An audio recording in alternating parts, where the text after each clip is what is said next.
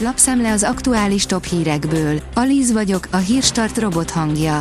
Ma december 8-a, Mária névnapja van. 100 milliárdokat keres az állam az üzemanyag árstop eltörlésével, írja a G7.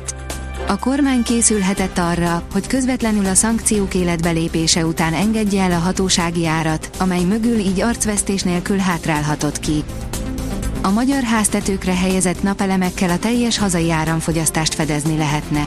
A Budapest Climate Summit tele volt érdekes adatokkal, azonban a klímapolitika közép-európai változására még két évet várni kell, áll a Forbes cikkében. A fintek szerint eljött az elszámoltatás ideje. Ma megkezdődik Európa egyik legnagyobb csalási botrányának tárgyalása. Az elszámoltatás nem lesz egyszerű, több fontos tanú nem jelenik meg.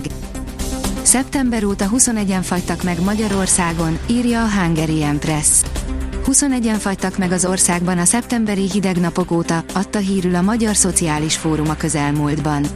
A fagyhalál áldozatainak többsége fűtetlen helyiségekben hűlt ki végzetesen, a többiek pedig a szabad ég alatt lelték halálukat, illetve kórházba szállításuk közben, vagy beszállításuk után, mert már nem tudtak rajtuk segíteni. A vezes oldalon olvasható, hogy a drága üzemanyag miatt jobban megéri buszozni. Jobban megéri közösségi közlekedéssel utazni a fővárosban, mint autóval, hívta fel a figyelmet szerdai közleményében a BKK. Az Autopro oldalon olvasható, hogy átalakítja elektrifikációs terveit a Volkswagen.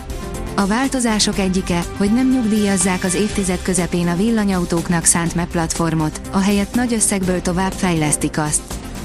A magyar mezőgazdaság oldalon olvasható, hogy kihalt az úhúzás napjainkra.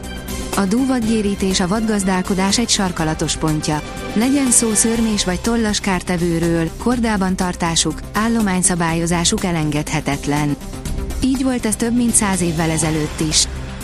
Podgyászban felejtett kutyát találtak a reptériát vizsgálás során, írja a startlap utazás. A Wisconsini repülőtéren egy csomag röntgenes átvizsgálása során vették észre a táskában fekvő állatot. A síelők írja, hétvégétől beindulnak a síliftek a Magas Tátrában. Szombattól már a Magas Tátrában is lehet síelni Szlovákiában. Az utóbbi napokban havazott Szlovákiában, a friss hó és a hóágyúk működése után kb. 50 cm vastag a hóréteg a csorbató melletti pályákon. A magyar sportot is padlóra küldheti az energiaválság. A következő hónapokban nagyon súlyos problémák megoldása vár a sportegyesületekre és az energiaigényes létesítmények tulajdonosaira, áll a vg.hu cikkében. Az Infostart írja, drasztikus büntetés vár mostantól a gyorshajtókra Ausztriában. Az osztrák kormány a sebességátlépések miatti balesetek hatására úgy döntött, elkobozza a gyorshajtók kocsiját. A jogszabály évente akár 400-450 sofőrre is lesújthat. Szégyen, családja szerint megalázták Ronaldót.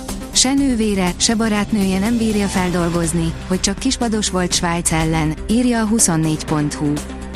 A Bayern München elvette a Barcelona veretlenségét a női BL-ben. A Bayern München 3-1-re legyőzte hazai pályán az eddig 100%-os Barcelonát a női labdarúgó bajnokok ligája csoportkörének negyedik fordulójában, írja a sportál. A kiderül szerint időjárás, igencsak barátságtalan napok várnak ránk. Sok esőre számíthatunk péntektől, vasárnap több helyen hó is hullhat. Mindezek mellett többfelé erős, néhol viharos széllökésekre kell készülni. Jelentős lehűlés jön a jövő héten. A Hírstart friss lapszemléjét hallotta. Ha még több hírt szeretne hallani, kérjük, látogassa meg a podcast.hírstart.hu oldalunkat, vagy keressen minket a Spotify csatornánkon, ahol kérjük, értékelje csatornánkat 5 csillagra. Az elhangzott hírek teljes terjedelemben elérhetőek weboldalunkon is.